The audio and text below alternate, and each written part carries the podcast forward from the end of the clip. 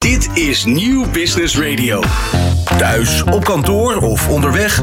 Dit is Remote Working in Progress. Ja, van harte welkom bij een nieuwe aflevering van Remote Working in Progress. In deze uitzending te gast Harold Keldermans. Hij is directie bij uh, Koninklijke Landmacht, P en O. Dan gaan we met Harold in gesprek over de werknemer. Waar lopen werknemers zoal tegenaan binnen de nieuwe werkmix? En wat zijn de ontwikkelingen en verwachtingen op de arbeidsmarkt? Wat kan er ook echt bijdragen aan werkgeluk van deze werknemer? En dat doen we natuurlijk op het gebied van de landmacht. En zometeen starten we met Marieke van der Westen vanuit Spanje. Met Marieke spreken we over haar start-up Afuera. En dat staat voor buiten. Omdat ik zo zwaai ook even naar Marieke. Vanuit Afuera bieden zij een programma aan waarin remote werken, leren, ontwikkelen en het uitbreiden van het netwerk worden gecombineerd. En bij mij in de studio zoals altijd Mike Stern. Ik ben Ron Lemmens. Van harte welkom. Dit is Remote Working in Progress met Ron Lemmens en Mike Stern op New Business Radio. Zo Mike, goedemiddag. Daar zijn we weer. Hey, Einde Ron, van de ja. maand. Hè? En ja. dan gaan we wel sowieso even vooruitblikken op de, ja, de Remote Working Summit. Uh, negentien juni. Dan gaat dat plaatsvinden hier twee deuren verderop. Maar eigenlijk is het één deur verderop. Dan zit, dus, als je het parkeergarage niet meerekent, nee, één deur, ja. Zo is het. um, ja, zijn er nog ontwikkelingen? Ja, uh, zoals altijd uh, natuurlijk Ron. Want we zitten volop in beweging. Dat is misschien ook wel leuk om aan te zwengelen. Uh, enerzijds volop in ontwikkelingen. Dat we natuurlijk uh, in het uh, Media Museum voor Beeld en Geluid uh, druk met alle voorbereidingen bezig zijn. We hebben afgelopen dinsdag uh, hebben we ook uh, opnames gemaakt uh, voor de promotie van de summit uh, in het museum. En uh, we zijn hier ook bij jullie nog eventjes langs geweest.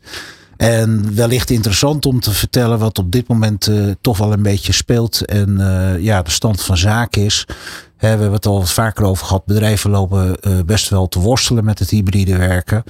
Um, wat je daarbij eigenlijk ziet is dat op dit moment... Uh, dat eigenlijk allemaal nog moet beginnen. Men is toch een beetje nog aan het afke- uitke- katten de boom kijken. Waar gaat het heen? Hoe gaan we die processen inrichten? En dat is uh, ja, waar we met Summit natuurlijk op inspelen. En we hadden eigenlijk als werknaam voor de Summit uh, Stay Connected. Hè? Verbinding blijven met elkaar in de ruimste zin des woords. Maar we hebben er een iets ander vlaggetje op geprikt uh, naar Rijpenraad deze week. En uh, we gaan het nu onder de werktitel doen. Uh, ja, dat we inderdaad uh, uh, de, de payoff uh, gaan gebruiken van uh, maak van vraagstukken kansen. Nou, eh, daar gaan we het dan uh, meteen over hebben. Let op. Thuis, op kantoor of onderweg. Dit is Remote Working in Progress. Let op. Uh, een vraagstuk kan zijn. Ik zou eigenlijk graag wel gewoon in het buitenland willen wonen, werken. Maar toch een Nederlandse nou ja, uh, werkgever hebben. Of, hè?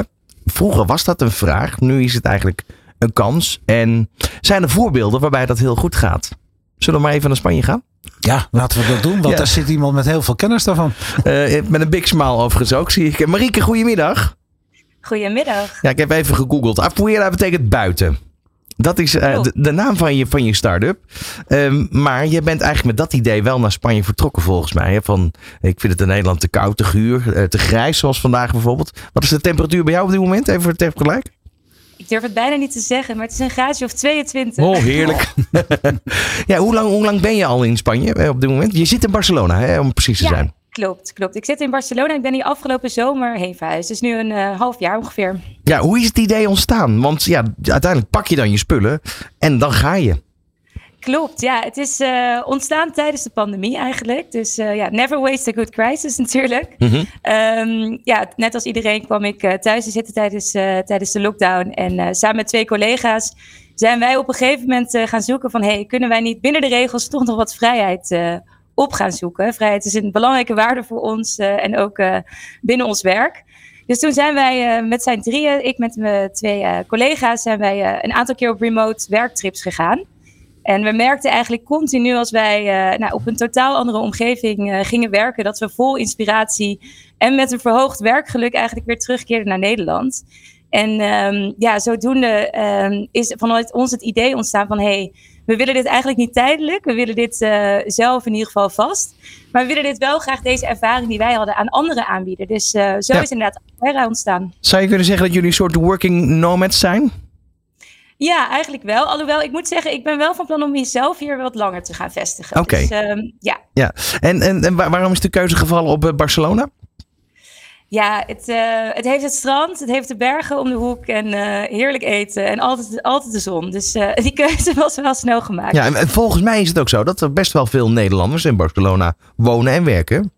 Klopt, inderdaad. Ja, je hebt hier ook echt een groot netwerk van Nederlandse ondernemers. En uh, omdat wij ons nu ook voornamelijk focussen nog op de Nederlandse markt, helpt dat natuurlijk enorm. Ja, dus jullie proberen eigenlijk die droom die je zelf gehad hebt nu voor anderen, hè, met, met hulp, hè, voor anderen te verwezenlijken. Precies, precies. Ja, we zien, uh, wij zijn zelf uh, tegen, tegen de dertig. En we zien om ons heen dat er veel mensen zijn in die fase. En na een aantal jaar werken, dat het dan toch uh, ja, gaat, gaat, gaat borrelen van... hey, en wat, wat wordt nu mijn volgende stap in, die carri- in onze carrière? En met ons programma bieden wij eigenlijk een, uh, een opvulling van dat zwarte gat... waar je misschien in kan vallen na een aantal jaar werken. En uh, kan je hier in Barcelona een maand komen werken... Maar dat niet alleen, uh, ga je ook uh, bezig met je eigen ontwikkeling. Uh, en ga je eigenlijk nadenken van, hé, hey, wat is nou die volgende stap in mijn, car- in mijn carrière? Ja. En in onze creatieve ervaringen leer je daar dan mee. Dus je gaat eigenlijk bij jullie onder de vleugels? Een maandje? Wel, ja. Ja, van A tot Z. Wij faciliteren alles voor je. Je hoeft niet na te denken over, is mijn wifi wel goed? En uh, heb ik wel een fijne werkplek? Uh, en natuurlijk ook uh, de kans meteen om andere mensen te ontmoeten. Maar goed, dat daar zitten waarschijnlijk kosten aan verbonden. Maar toch even de vraag ja, naar jou persoonlijk. Uh, er zijn vast en zeker drempels en, en strubbelingen geweest... waar je overheen hebt moeten stappen sinds afgelopen zomer dat je in Barcelona zit. Klopt, zeker. Ja, het is, uh, het is één grote rollercoaster. Emigreren is natuurlijk al een ding. Ineens uh, in een heel ander land zijn. Gelukkig spreek ik wel een aardig woordje Spaans. Uh, maar daarnaast natuurlijk ook je business vanuit hier gaan runnen. Dus uh, ja, de uitdagingen die, uh, die komen elke week weer voorbij. Ja, en die business runnen, is dat voor jou nu specifiek al vanwege vanuit je start-up? Of doe je daarnaast nog andere dingen om die start-up te kunnen funden? Ja, dus inderdaad, uh, wij zijn met z'n drieën, dus samen met Marije en Jolien. En wij doen alle drie twee dagen in de week freelance werk. Wel vanuit hier ook, dus we werken zelf ook remote uh, voor Nederlandse opdrachtgevers. En dan die andere drie dagen zijn we volle bak bezig met uh, Afuera. Ja, en is het af en toe nog wel dat je um, ja, teruggaat naar Nederland of is dat uh, verleden tijd voorlopig? Nee, toevallig was ik er vorige week even. Dus ik zat weer lekker in Amsterdam op de, op de fiets in de regen. Dus ik heb weer even het gevoel van Nederland mogen ervaren. Ja, en ik had het genoegen om jou in contact te brengen eigenlijk met Mike. Want het kwam, je, je benaderde ja. mij via LinkedIn. Zo ging het eigenlijk. En Mike, hoe ging het toen verder? Nou ja, ik heb met Marieke even contact opgenomen. Geluisterd wat zij gedaan hadden. En ook de, hetgeen wat zij om het, het hybride werken nog extra faciliteren. Dat boeide eigenlijk wel heel erg. En uh, nou ja, toen zei ik op een gegeven moment... joh, dat is een geweldig item om ook tijdens het summit te vertellen. Dus daar zijn we ook over in gesprek gegaan. En toen zei ik van nou weet je wat, we hebben komende vrijdag hebben we een uh, uitzending van uh, Remote Working in Progress. Vind je het leuk om uh, remote, hè, dat vind ik ook nog extra leuk als toegevoegde waarde voor het programma. Uh, aan te schuiven en eens uh, wat meer te vertellen over wat jullie doen. En uh, met uh, onze studiogast uh, Harold uh, verder uh, praten over de dingen waar we het uh, normaal over hebben als het gaat om het hybride werken. Ja, precies. Daar gaan we zo meteen uitgebreid over hebben. In ieder geval, één ding is voor mij heel helder. Uh, het beeld is hartstikke helder. En uh, met andere woorden, de internetverbinding daar in Barcelona is fantastische kwaliteit. Nou, fijn om dat te merken. Dat, uh, dat is natuurlijk de basis. Hè, van en daarom begin ik er ook over natuurlijk. Dan, ja. uh... Precies.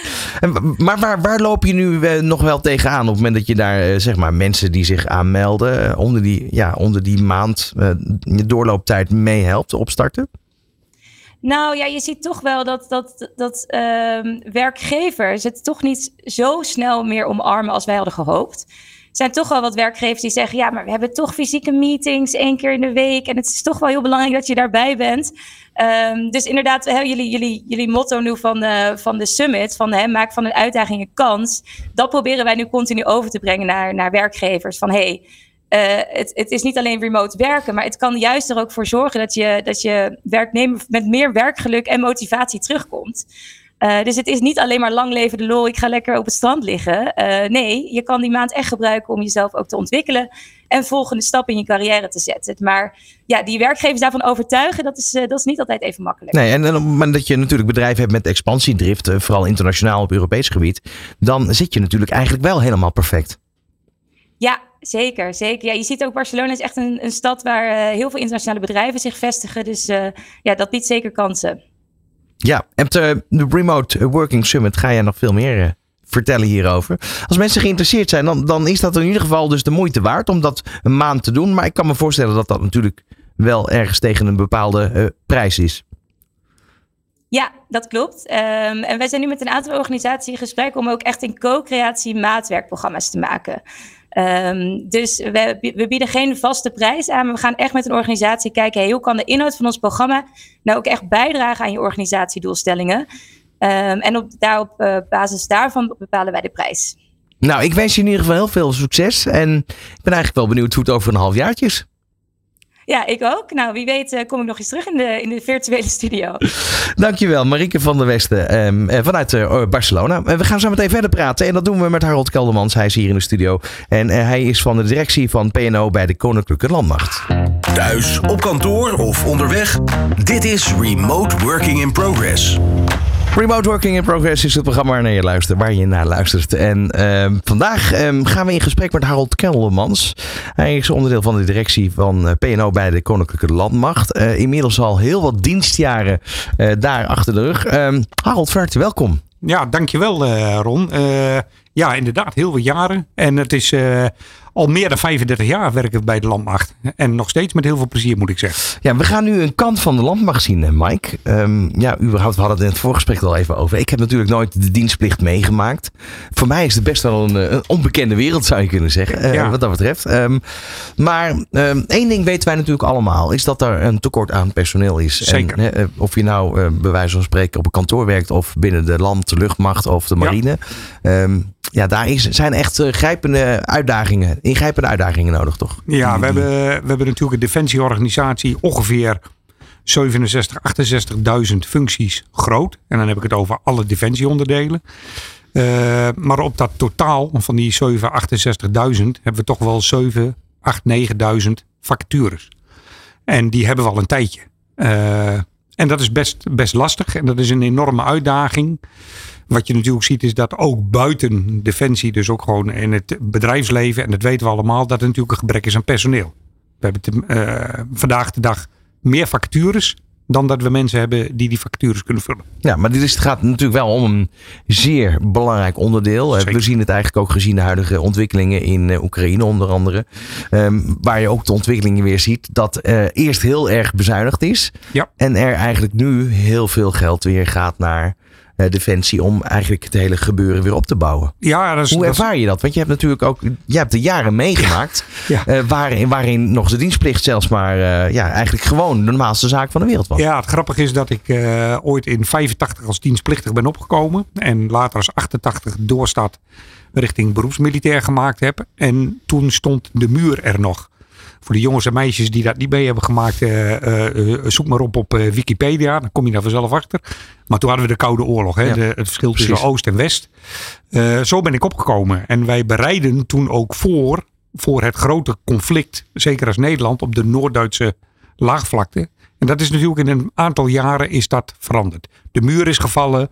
Uh, de voormalige Sovjet-Unie is uit elkaar gevallen. Uh, en wat je gezien hebt is dat we eigenlijk vanaf begin jaren negentig, één, tweeënnegentig, we ons vooral gericht hebben op, uh, nou, ik noem het maar even vredesoperaties. En dan heb ik het over uh, Bosnië in de jaren negentig. We hebben Irak gehad. We hebben natuurlijk Afghanistan gehad uh, recentelijk. Uh, maar ook Cambodja. En dat was niet meer het grootschalige conflict. Daar waar we voor opgeleid werden voor het vallen van de muur. Uh, en in die periode is natuurlijk ook, met name door de politiek, daar durf ik wel hard op te zeggen, is het vredesdividend geïnd, zoals ja. we dat zo mooi ja. noemen. En wij moesten het eigenlijk al vijfentwintig, nou misschien een kleine dertig jaar, met minder. Minder mensen, minder geld, minder aandacht, uh, misschien ook wel minder belangstelling en respect. Ja, en dat is nu sinds een aantal jaren, was dat al aan het veranderen en waren we al aan het groeien.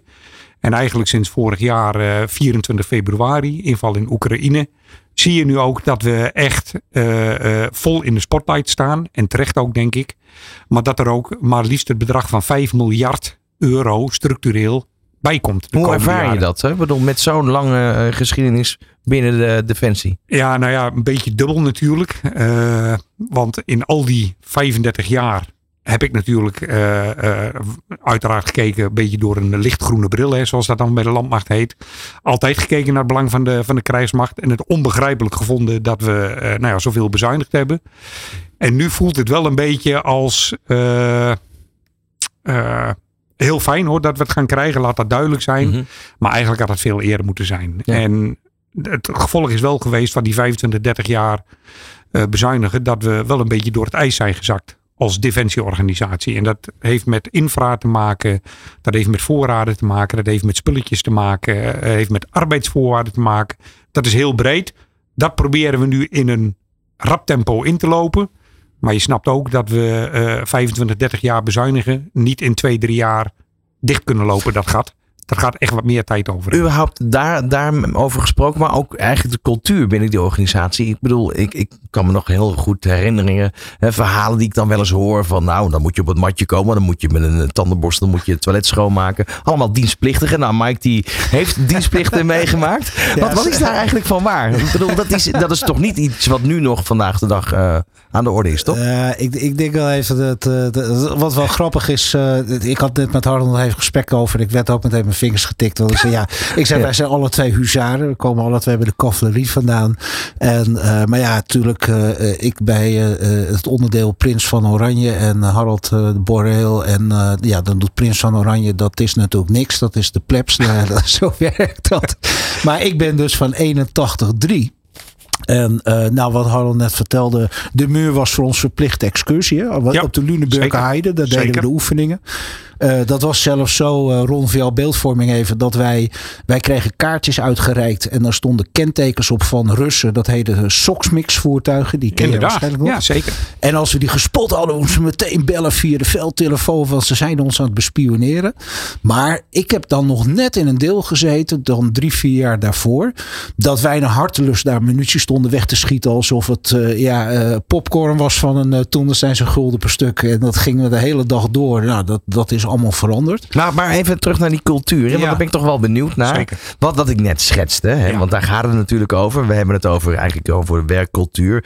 Um, dat is denk ik anno tweeduizend drieëntwintig toch wel veranderd. Zeker. Of niet? Nou, maar dat wat is, wat ja. is het wezenlijke verschil? Kan je daar iets over zeggen? Nou ja, wat het wezenlijke verschil is, is dat, uh, uh, nou, laat ik maar zeggen, zoals ik ooit nog opgeleid ben, en dat heb ik dus over vijfendertig jaar geleden, dat is echt anders zoals we op dit moment omgaan met de mensen die nieuw bij ons komen werken. Met de militairen. Ja, want sta je 's ochtends nog op appel? Of hoe noem je zeker. Dat? Oh, ja. Ja, ja, zeker bij operationele eenheden. Dus uh, wij noemen dat vorming. De vorming is er nog steeds.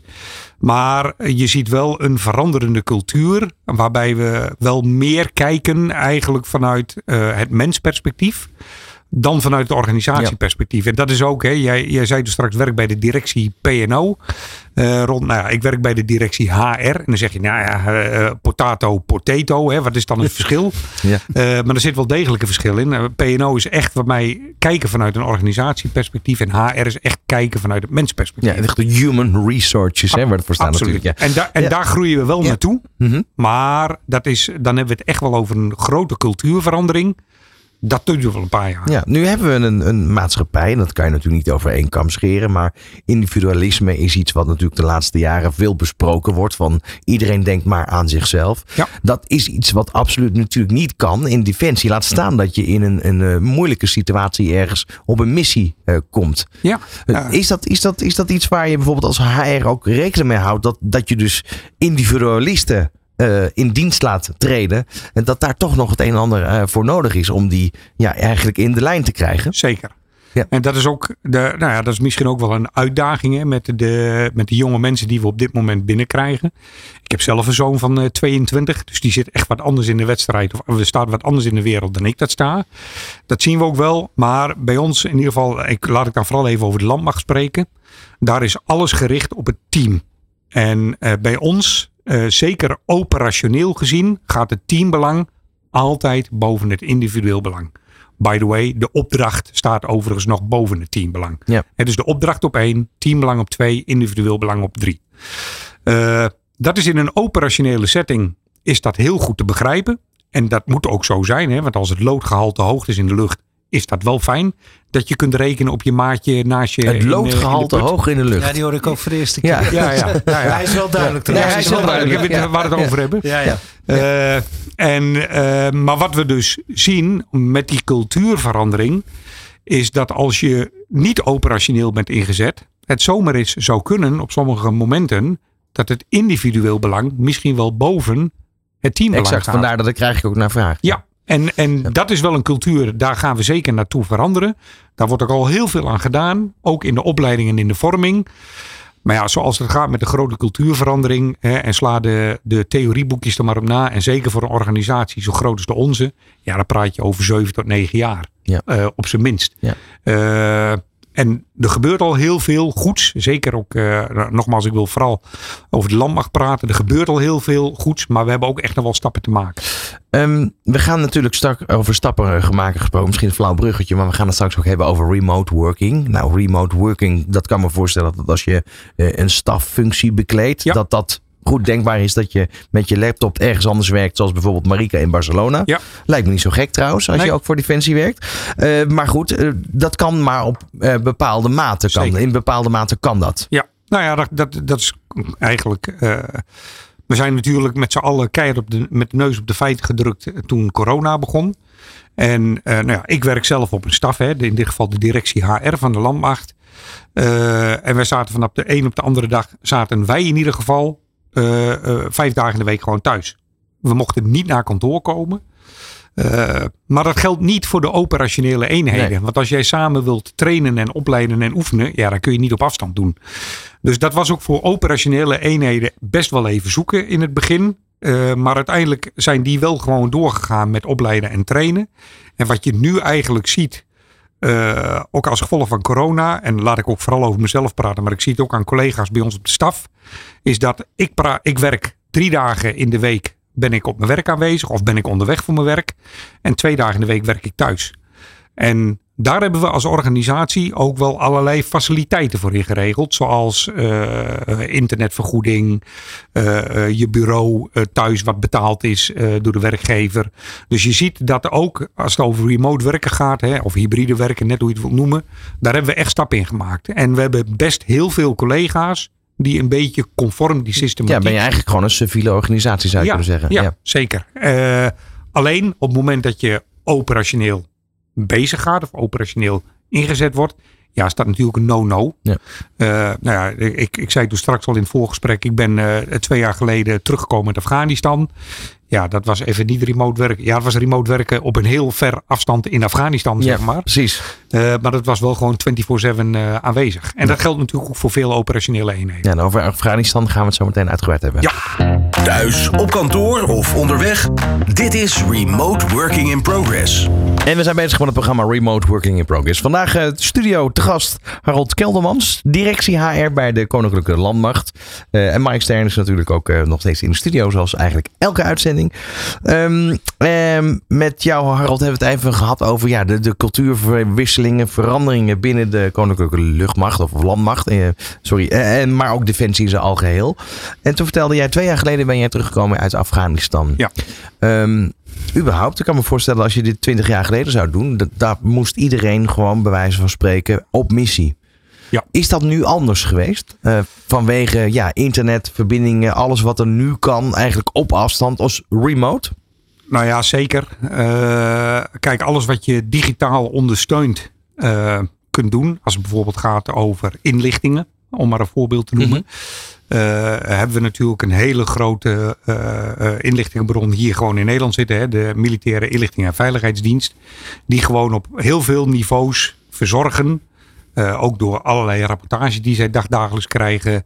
Uh, en dat dan weer teruggeven aan het, aan het missiegebied. In dit geval Afghanistan. En dat zijn dan ook weer dingen die dan weer via collega's die dan uh, in Afghanistan werken van, uh, van, uh, van de dienst. Uh, dan uiteindelijk ook bij, uh, bij mij terecht zijn gekomen. Als, uh, want dat is misschien wel aardig om even te vertellen. Ik zat daar als, uh, uh, ja, ik noem het maar even... eindbaas uh, van alle Nederlandse militairen. Ik zo. was de Senior National Representative, zo noemen ze dat. Uh, kortom, ik was de uh, hoogste Nederlandse militair in die periode in Afghanistan. En ja, dat betekent dat je een enorme scope hebt ten aanzien van wat gebeurt er ja, allemaal. Maar nationaal die scope, is dat dan, is dat dan zeg maar militair strategisch ook of puur personeel gezien? Nee, beide. Okay. Beide. Uh, want je werkt in een, uh, of wij werkten daar in een internationale setting. We hadden een Duits hoofdkwartier. Uh, waar wij ondervielen met uh, onze eenheid als, uh, als Nederlanders. Dus je werkt in een internationale setting. Voertaal is ook Engels, om maar een voorbeeld te noemen. Uh, overigens wel heel erg handig. Uh, ik heb vijf jaar in Duitsland gewoond. Dat ik ook wat Duits sprak, zeg maar. Hè. Dus met sommige collega's Duits praten was ook heel prettig. Mm-hmm. Maar het is, uh, ja, het is een internationale omgeving. Uh, Ja, die, die het wel heel bijzonder maakt. Die het ook. Ja, dat kan me voorstellen. En nou ja, dus als uh, uh, S N R, zoals we dat noemen, de afkorting van Senior National Representative, als eindbaas, ja, ben je verantwoordelijk voor eigenlijk alles, maar zeker ook uh, verantwoordelijk voor je mensen.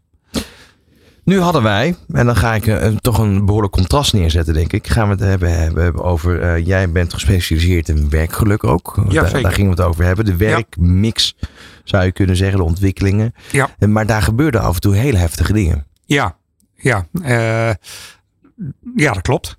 Uh, kijk, ik geloof ook vanuit nu inmiddels mijn kennis en ervaring, zeker op het gebied van werkgeluk.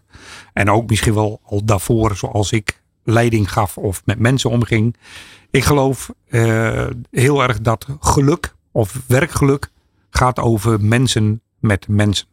Het gaat nooit over mensen met dingen of mensen met apparaten of mensen met processen of procedures.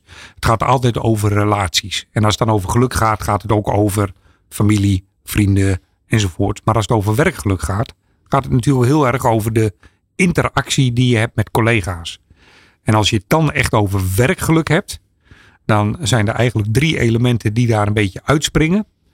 Uh, en dat, daar zit overigens ook een hele theorie onder. Hè, de zelfbeschikkingstheorie uh, van Deci en Ryan. Maar dat mag je gelijk wel wat mij betreft vergeten. Maar er zijn drie elementen in. Eén is autonomie. Twee is competentie. En drie is verbondenheid. Autonomie wil zeggen, ben ik in staat? Kan ik op een bepaalde manier een deel van mijn werk invullen op de manier zoals ik dat graag wil? Ja, de autonomie, dat hangt bijna samen met remote working. Zeker. Het, dat is gewoon de vorm, ja, van autonomie. Absoluut. Nummer twee. Nummer twee is uh, competentie. En competentie wil eigenlijk zeggen, ja, ben ik equipped voor de job? Ja, juist. Oftewel, kan ik de lat zo hoog leggen dat ik uitgedaagd word, maar er nog wel overheen kan springen? Uh, of leg ik de lat te hoog en spring ik er nooit overheen? En dan werkt dat natuurlijk contraproductief. Maar, maar, maar dan toch over competenties gesproken. Op het moment dat er dus in zo'n bataljon uh, bijvoorbeeld een militair komt te overlijden, ja, daar kan je toch niet Uh, competent genoeg voor zijn om dat op te vangen in zo'n klap. Dat is toch zo menselijk. Wat, ja, kan je daaraan doen? Nou ja, uh, dat is uh, precies zoals je het zegt. Dat is de menselijke component invullen. Twee, uh, nou, ik zal, ik zal een kleine anekdote vertellen. Overigens geen anekdotes waar gebeurt. Uh, we hebben een collega gehad die gewond is geraakt in de periode dat ik daar eindverantwoordelijk voor was. Uh, Sjoel heet hij. En die collega is gewond geraakt. En dat had een enorme impact op het hele contingent Nederlanders wat daar zat, mm-hmm, in Afghanistan. honderdvijftig mannen en vrouwen. Uh, ja, dan ben je met z'n allen echt even stil. En ik ook als verantwoordelijk, of als eindverantwoordelijk, uh, dan heb je echt even pijn in je buik. Ja. Uh, dat moet je ook gewoon durven te vertellen. Daar moet je ook gewoon open en eerlijk over zijn. Je moet je ook vooral kwetsbaar durven op te stellen. Dan gaan er eigenlijk twee systemen gelden. Tenminste, zoals ik er naar kijk en zoals ik het gedaan heb. Eén is het systeem dat je gelijk begint met regelen van alles wat geregeld moet worden omdat er iemand gewond is geraakt. Het informeren van uh, Nederland. Uh, het zorgen dat de gewonde goed wordt behandeld. Het zorgen dat er een vliegtuig komt die hem terugbrengt. Het zorgen dat de familie geïnformeerd wordt. Nou, enzovoort, enzovoort. Dus dat is helemaal de regelkant. Dus zorgen dat alles goed loopt. Zodat we zo goed mogelijk voor onze collega's zorgen. Maar de tweede kant, minstens zo belangrijk, is dat je oog moet hebben voor de impact die het heeft op de mensen in het missiegebied. Ja, precies. En dan, dan kom je op het punt eigenlijk waar ik dan wel graag een vraag over zou willen stellen. Um, dan heb je het over dus inderdaad zorg voor de mensen in, ja, het missiegebied. Uh, maar we hebben het hier ook over een verandering gehad waarbij er dus veel op afstand gewerkt wordt en wellicht op dagelijkse basis, waardoor er toch ook een, een band ontstaat tussen de militairen in het, zeker, gebied en uh, in Nederland zitten. Ja, nou ja, dat, dat hebben we natuurlijk ook best wel eens ervaren. Ja. Uh, en ik heb die, uh, nou ja, die gesprekken ook met Den Haag, noem ik het dan maar even. Hè. Dat is de grote gemene deler, daar waar ik aan rapporteerde. Ook wel eens die discussies gehad over, ja, jullie zeggen dit wel of jullie vinden dit wel. Maar volgens mij hebben wij in het uitzendgebied het beste beeld. En jullie kunnen dat wel vinden vanaf afstand om daar met nou ja, de spreekwoordelijke lange schroevendraaier iets van te vinden of iets aan te willen doen. Maar vertrouw er nou op dat wij geëquipeerd zijn voor uh, het werk wat we daar doen. En dat wat we zeggen of dat wat we adviseren wat moet gebeuren, dat we daar goed over nagedacht ja. hebben. En dat is wel eens een, dat is wel, ja, dat is wel eens een discussie die is ontstaan. Ik heb even een vraag. Hè? Want als je dit zo vertelt, Harold, dan denk ik meteen aan... en misschien dat jij die, die parallel of die, dat, dat, dat door kan trekken. Als ik kijk naar uh, directies en management uh, uh, lagen binnen organisatie... waar heel veel wantrouwen is dat mensen op afstand kunnen presteren. Ja. Hoe, hoe verhoudt zich dat met wat jullie doen als je dat naar het bedrijfsleven toedraait, zeg maar? Uh, nou vertrouwen ja. heb ik het erover. Hè? Dus kunnen ja. functioneren op afstand. Ja, want, nou ja, uh, vertrouwen is natuurlijk uh, key binnen onze organisatie. Als ik het heb over operationeel optreden. Je moet de, de man of de vrouw naast jou in de put. Die moet je blind kunnen vertrouwen. Want uh, als je hem of haar niet blind kunt vertrouwen. Dan heb je zeg maar een uitdaging. He, nogmaals wederom. Als het ja. uh, in je operationele omstandigheden. Dan wordt dat een uitdaging. Dus vertrouwen is super belangrijk. Dat betekent ook dat als je leidinggevende bent. En je hebt mensen die dus op afstand gaan werken. Dat je uiteraard daar goede afspraken over moet maken. Nou, dat is een enorme open deur, maar dat is wel een feit. En dat je ook duidelijke afspraken maakt over wat verwacht ik van jou, wat jij gaat bijdragen of wat jij gaat leveren. En vertrouwen is daarin natuurlijk heel belangrijk. Want als jij je mensen vertrouwt, dan hoef je ook niet te controleren, want dan wordt dat namelijk, uh, dan wordt dat namelijk gedaan. Ja. En als dat niet gedaan wordt, ja, dat klinkt dan heel militair misschien, maar dan heb je daar een goed gesprek over. Maar dan, dan toch ook de vraag van uh, mensen die dus uh, nauw betrokken zijn op afstand. Hè, die dus uh, nauwe banden eigenlijk ja. hebben met bijvoorbeeld een militair. Die dan gewond raakt of waar, waar, uh, ja, waar het ja. in ieder geval niet goed mee gaat op dat moment. En, en, en dat is eigenlijk waar, waar we natuurlijk in de afgelopen uitzendingen heel vaak over gehad hebben. Is het op afstand... Um, ondersteunen of, of, of sturen of in bepaalde moeilijke situaties als leidinggevende daar een draai aan geven. Terwijl je dus niet fysiek bij elkaar eh, bent. Uh, maar dus de impact met andere woorden, is die, is die net zo groot? Ik denk het wel, maar hoe, hoe gaan jullie daarmee om? Poeh, uh, ja, ik denk dat die impact net zo groot is. Uh, kijk, op het moment dat er iemand gewond raakt of iemand komt te, te overlijden... Uh, Dan is iedereen, zowel in het uitzendgebied als in Nederland, is voor de volle honderd procent aan de slag om dat op zo goed mogelijke manier te realiseren. En dan maakt het niet uit of je op afstand bent of niet. Nee. Dan gaan de neuzen allemaal dezelfde kant op en dan gaat iedereen keihard aan het werk om dat zo goed mogelijk te doen. Uh, dus daar komt ook een stukje wederzijds vertrouwen, dat ik er ook op moet kunnen vertrouwen dat de mensen die op dat moment in Nederland zitten, dat doen ja. wat er nodig is om deze situatie zo goed mogelijk te doen. Uh, uiteraard maak je daar afspraken over van tevoren. En er zitten natuurlijk ook professionals aan de andere kant. Net zo goed als die aan onze kant zitten. Uh, en dat doe je het samen. Maar vertrouwen, en jij, jij zei het net, Mike, hè, ja, is wel een hele belangrijke. Ja. Nu, nu heb jij dus wat je al zei. Je, je hebt een opleiding gevolgd waarbij werkgeluk ja. deskundigen. Ja, uh, dat, heb je, dat heb je eigenlijk vier jaar geleden gedaan. Ja. Uh, wat, wat heb je daarin mee kunnen nemen en over kunnen brengen op de mensen? Nou ja, wat ik daar... Uh, Het, het grappige was dat op het moment... Ik was, voordat ik die opleiding ging doen, was ik op een symposium. Dat heet uh, Happy People Better Business. Uh, en ik kwam op dat symposium een hele dag. En dat was een symposium, stond in teken van werkgeluk. En ik was daar en ik dacht... Wauw, dit is eigenlijk wat ik altijd al een beetje voel. Of wat ik altijd al een beetje doe.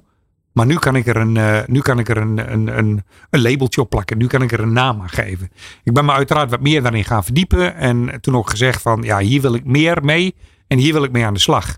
Omdat ik de heilige overtuiging heb. Uh, nog niet iedereen met mij. Dat bedrijven die in de komende tien, vijftien jaar geen serieus werk maken van het thema werkgeluk. Die bedrijven bestaan niet meer over twintig jaar. Die hebben zichzelf namelijk uit de markt geprijsd. En dat heeft ook weer alles te maken met het tekort aan personeel. Uh, de war on talent die natuurlijk uh, uh, woedt. Ook buiten onze organisatie. Maar dat lijkt me zo moeilijk binnen, binnen Defensie. Dat um, als je het gaat he- hebben over war on talent. Uh, kan ik me voorstellen dat iedereen een steentje bij zou kunnen dragen binnen Defensie. Maar op het moment dat je bij wijze van spreken als militair het veld ingaat. En daar je leven niet zeker is. Dat ja. je daar... toch wel echt voor in de wieg gelegd moet zijn om dat te durven nu nog. Terwijl ja. hè, dat eigenlijk Nou ja, er zijn genoeg andere keuzes die je kan maken. Nee, zeker. Maar wat je, uh, wat je natuurlijk ziet, kijk, de, het, het adagium wat wij hanteren binnen Defensie is: wij beschermen wat ons dierbaar is. Ja. Als je het hebt over uh, bijvoorbeeld werkgeluk, dan is uh, zingeving, purpose, is een van de belangrijke elementen als het over werkgeluk gaat. Nou, ik weet niet hoe het met jullie zit, maar ik kom al meer dan vijfendertig jaar voor deze purpose. Wij beschermen wat ons dierbaar ja. is. Kom ik voor zingeving. En dat is ook overigens eh, wat je heel vaak nu terug hoort bij eh, de jongere generatie. Ja, absoluut. Denk je weer na over zingeven van het werk. Wat ze doen. Ja, ja. ja en, dat, en dat zie je ook. Ja? Je ziet uh, steeds meer jongelui die een bijdrage willen leveren aan een beter milieu. Uh, aan, duurzaam, aan, aan, aan duurzaamheid. Uh, maar eigenlijk... Uh, en jij zei toen straks, uh, Ron, we hebben best veel mensen uh, die eigenlijk niet heel goed weten wat wij doen als Defensie. Wij lijken best wel ook voor een groot deel uh, op het bedrijfsleven. Maar we hebben wel een, we hebben wel een opdracht. En we zijn natuurlijk wel, uh, zoals dat zo mooi heet, de zwaardmacht in de handen van de politiek. En het ultieme redmiddel. Dat lijkt me zo moeilijk ook eigenlijk. Dat nou je ja, daar zo van afhankelijk bent. Ja, maar, ja misschien wel. Uh, maar het maakt het ook heel mooi. En wat je ziet is dat met name zeker de afgelopen jaren. Die trots uh, voor militairen. En die trots op dat uniform. Maar ook wat er in Nederland terugkomt. Hè? Dus als je nu een poll Uh, houdt onder uh, de Nederlandse bevolking, dan zie je dat weer veel en veel meer mensen, oh, nou een stukje trots. We hebben natuurlijk een jaarlijkse Veteranendag hè, in, uh, in juni. Uh, en neem van mij aan, ik heb één keer meegelopen op Veteranendag. Ik wilde dat toch een keer meemaken. Ja, dat is fantastisch. Daar staan duizenden mensen langs de kant. Zeker als het weer een beetje goed is natuurlijk in juni. Uh, maar dan voel je ook die trots. En dat geldt niet alleen voor mij, maar dat geldt ook voor de mensen die bij Defensie gewerkt hebben. Die veteraan zijn, die misschien ooit uitgezonden zijn geweest naar Nederlands-Indië of naar Libanon. We hebben natuurlijk een hele rijke historie. En die trots zie ik de laatste jaren in Nederland weer meer ontstaan. Ja, en hoe vervelend dat het ook klinkt, maar ook daar helpt de situatie in Oekraïne natuurlijk in ja. ons voordeel zeker. En dat is wel fijn, denk ik, om die erkenning te hebben. Zeker, steeds. zeker. Want erkenning is, ook, erkenning is ook een van de elementen als het gaat over werkgeluk. Even terugkomend op het werkgeluk, want ja. dat, uh, je hebt het er een aantal keren aangehaald. Kan je voor de luisteraar iets meer uitdiepen van hoe je dat kan implementeren en uh, um, hoe jij dat zelf toepast binnen jouw ja. organisatie? Ja, dat kan ik zeker. Uh, als je kijkt naar waar werkgeluk over gaat, dan zie je eigenlijk een aantal elementen terugkomen. Ik heb er net drie genoemd, hè? Autonomie, competentie, verbinding. Daarnaast heb je, uh, dat noemen ze dan uh, uh, progress of flow. Maakt allemaal niet, de terminologie vind ik niet zo heel belangrijk. Wat vooral heel erg gaat over gezien worden, gehoord worden, erkend worden, ontwikkeld worden. En Ron, dat is ook voor de jeugd op dit moment super belangrijk. Ja. Hè, dat je bij een organisatie gaat werken waarin je jezelf kunt ontwikkelen. Zowel persoonlijk als professioneel. Uh, maar het, uh, nog een belangrijk element daarin is, naast purpose waar we het net over hebben gehad, zingeving, is uh, fun en friendship. En fun en friendship gaat echt over samen met je collega's uh, A, de slingers ophangen als het nodig is. Gaat over successen vieren. Maar het gaat ook over het voeren van het goede gesprek met elkaar. En dus echt niet het gesprek van uh, hoe is het met je? Yo, goed en door. Maar echt, yo, hoe is het met je? Nou, het gaat vandaag niet zo heel erg lekker en wel hier, hier, hierom. En daar ook op door durven te vragen. Dus dat goede gesprek ingaan, dus echt de, het individu zien, de individuele werknemer, is een van de zaken. En ja, ook gewoon plezier maken. Hè. Dus ook maar gewoon maar jij, zegt nu, jij zegt nu eigenlijk iets heel belangrijks nog. Um, uh, dus doorleren vragen. Op het moment dat je dat leert als organisatie, dan, uh, dan is dat in ieder geval, kan het ook in zijn voordeel werken. Op het moment dat je veel nog wel op afstand met elkaar werkt. Want dan zit dat er eenmaal in. Zeker. Nou ja, sterker nog, Ron, je ziet op dit moment de ontwikkeling binnen organisaties, dat mensen zich er steeds meer bewust van is, ook gezien de jonge generatie die eraan komt, dat dit volgens dit model veel meer moet gaan werken. Maar wat interessant is, de doorvraag is dat je nu met de hele situatie die we de afgelopen tweeënhalf jaar hebben gehad, bedrijven zich bewust worden, wij moeten nu terug die werkvloer op, gaan vragen, joh, hoe sta jij er nu in? Waar ja. heb je behoefte aan? Gaan we de goede kant op? En dat is een inhaalslag waar echt even één keer één versnelling terug en dan straks twee omhoog, waar dit natuurlijk ook perfect in past. Ja, en, en dat zie je ook dat als je bijvoorbeeld over uh, H R hebt, er zijn er sommige mensen die zeggen, ja, H R is eigenlijk alweer achterhaald. We hebben het eigenlijk over misschien wel over human well-being. Of een vergelijke strekking. Dus kortom, de mens. Uh, oog voor de mens, de mens centraal. Heel belangrijk. We gaan er zo meteen nog even verder praten. En uh, Marieke van der Westen vanuit Spanje, die uh, is blijven hangen. Uh, Marieke, je bent er nog? Yes, zeker. Ja, en je bent, je bent eigenlijk uh, mee blijven luisteren. Dus we gaan jou ook zo meteen nog even vragen of jij nog vragen hebt. Thuis, op kantoor of onderweg. Dit is Remote Working in Progress. En uh, ja, in de studio nog steeds uh, te gast Harold Keldermans. Um, ja, H R-directie bij de Koninklijke Landmacht. Um, Harold, ja, we gaan al richting het einde. Marieke um, vanuit Spanje, die hangt ook nog steeds. Uh, Marieke, ik, ik denk dat dit het moment is dat je ook misschien eens even uh, nog toegespitster moet gaan uh, luisteren. Want ik wil het eigenlijk hebben over iets wat eigenlijk de afgelopen decennia um, ja, nu echt gebeurd is. Uh, maar voorheen niet te denkbaar was. Vrouwen binnen Defensie. Nou ja, uh, dat is niet helemaal waar. Want, maar, uh, maar goed, um, ja, ja. Het, het scenario. Een misschien onderzeeër. Meer vrouwen, meer vrouwen. Een, ja, precies. Ja. Maar een onderzeeër die maandenlang onderweg is. Met, uh, ik noem maar wat, twintig mannen en twee vrouwen aan boord. Ja. Dat, dat is vragen om moeilijkheden, toch? Nee. Oh. Nou, ik ben benieuwd. Nee, dat zou je vanaf de buitenkant zou je dat, uh, zou je dat denken. Ja. Ja, ook daarvoor geldt uh, uh, dat je daar natuurlijk in de basis goede afspraken over moet maken. En uh, op dit moment zijn zelfs uh, het korps commandotroepen en uh, het korps mariniers opengesteld voor vrouwen. Alleen daar zit één grote uitdaging en dat zijn fysiek dusdanig zware beroepen dat het heel lastig wordt voor vrouwen om daar ook uh, te komen werken. Maar wat je ziet, zowel bij het korps mariniers als ook bij het korps commandotroepen, is dat daar wel degelijk vrouwen werken. Alleen niet in de operatorfuncties, maar in de ondersteunende functies. Ja. En die vrouwen worden echt, neem van mij aan, uh, nou ja, die staan letterlijk hun mannetje. Uh, uh, in, met alle kwaliteiten die ze hebben.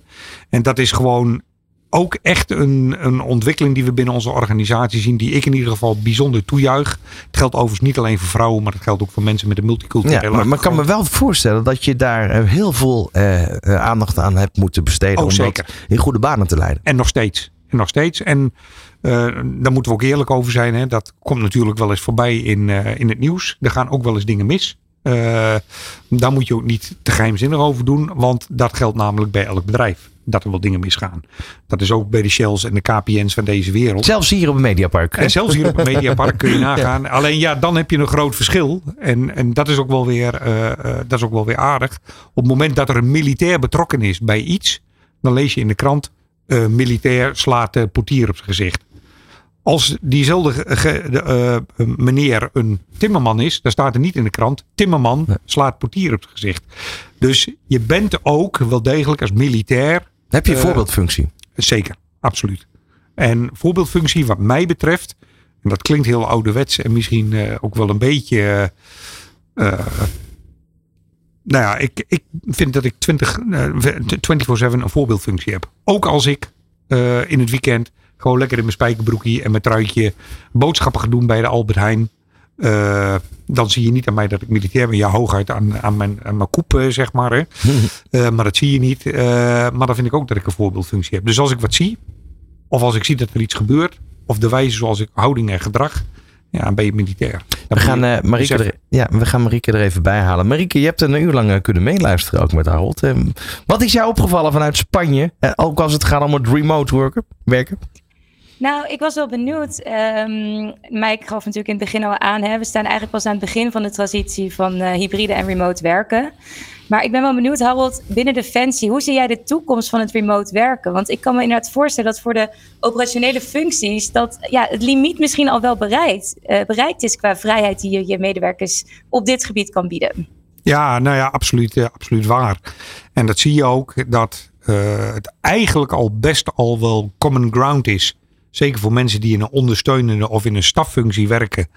Uh, dat die ook een aantal dagen per week thuiswerken. Eén of meerdere dagen per week thuiswerken. Maar voor operationele eenheden ja, is dat geen doen. Ik vergelijk dat maar even met de, uh, uh, een verpleger of verpleegster aan het bed. Uh, of uh, de politieagent. Ja, die kan ook niet. Uh, of de, de, de brandweerman, die kan niet remote werken. Die zijn gewoon aan de bak. Uh, en datzelfde geldt voor de operationele kant van militairen. En dat is ook helemaal prima. Het grote voordeel is wel dat je als militair uh, altijd kunt switchen tussen een periode uh, op een staffunctie of een periode operationeel. Exact. Ja. En dat betekent dat je ook kunt kijken naar je werk-privébalans en misschien daar uh, nou, op een goede manier invulling aan kunt geven. Dus die kans is er, die kans is er zeker. Maar operationeel, ja, absoluut, is gewoon op de werkvloer klaar. Punt. Dankjewel, Marieke. Jullie ook bedankt. Zo, uh, dan uh, ja, tot slot uh, nog naar Mike. Ja, nou, dat is super interessant. Bedankt Harold voor deze toelichting. En ik vind het toch wel heel interessant om te zien hoeveel parallellen er zijn met bedrijfsleven. En uh, ja, en, en eigenlijk het is al een paar keer gevallen. Hè, van een, enerzijds wat jij zegt van dingen die een common ground zijn, uh, ground zijn de, tegelijkertijd de zoektocht van bedrijven, het, de, de transitie, het eigenlijk maar het begin, hè, de kinderschoenen ja. waar we in staan. Dat wij ook uh, eigenlijk met het summit hebben gezegd dat we uh, daarin ook als, als payoff heel erg centraal gaan stellen van vraagstuk naar kansen. Want dat is waar zoals ja. we er denk ik in moeten staan. Van er zijn enorm veel vraagstukken. Niemand heeft de wijsheid in pacht, maar je kan wel ontzettend veel van elkaar leren.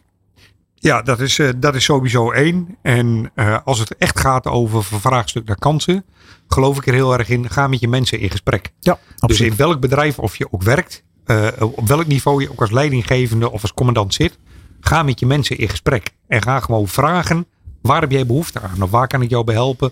Of assisteren, ondersteunen enzovoort. Hoe simpel kan het zijn? Hè? Ja, zo simpel kan het zijn. Ja, maar dat is ja. niet voor iedereen uh, uh, nou ja, even evident, uh, zeg maar. Nou, daar gaan we het op negentien juni verder over. Oh, nou, lijkt me heel, gez- weer, lijkt me heel gezellig, uh, Mike. Ja, dat gaan we hier doen op het Mediapark hier vlak naast. En uh, we spreken dan graag verder met je. Dank je wel. Dankjewel. Dankjewel, Harold Keldermans, uh, directie bij H R bij de Koninklijke Luchtmacht. En uh, ja, wij spreken je over een maandje weer, Mike. Yes, dankjewel. Tot zover deze aflevering van Remote Working in Progress.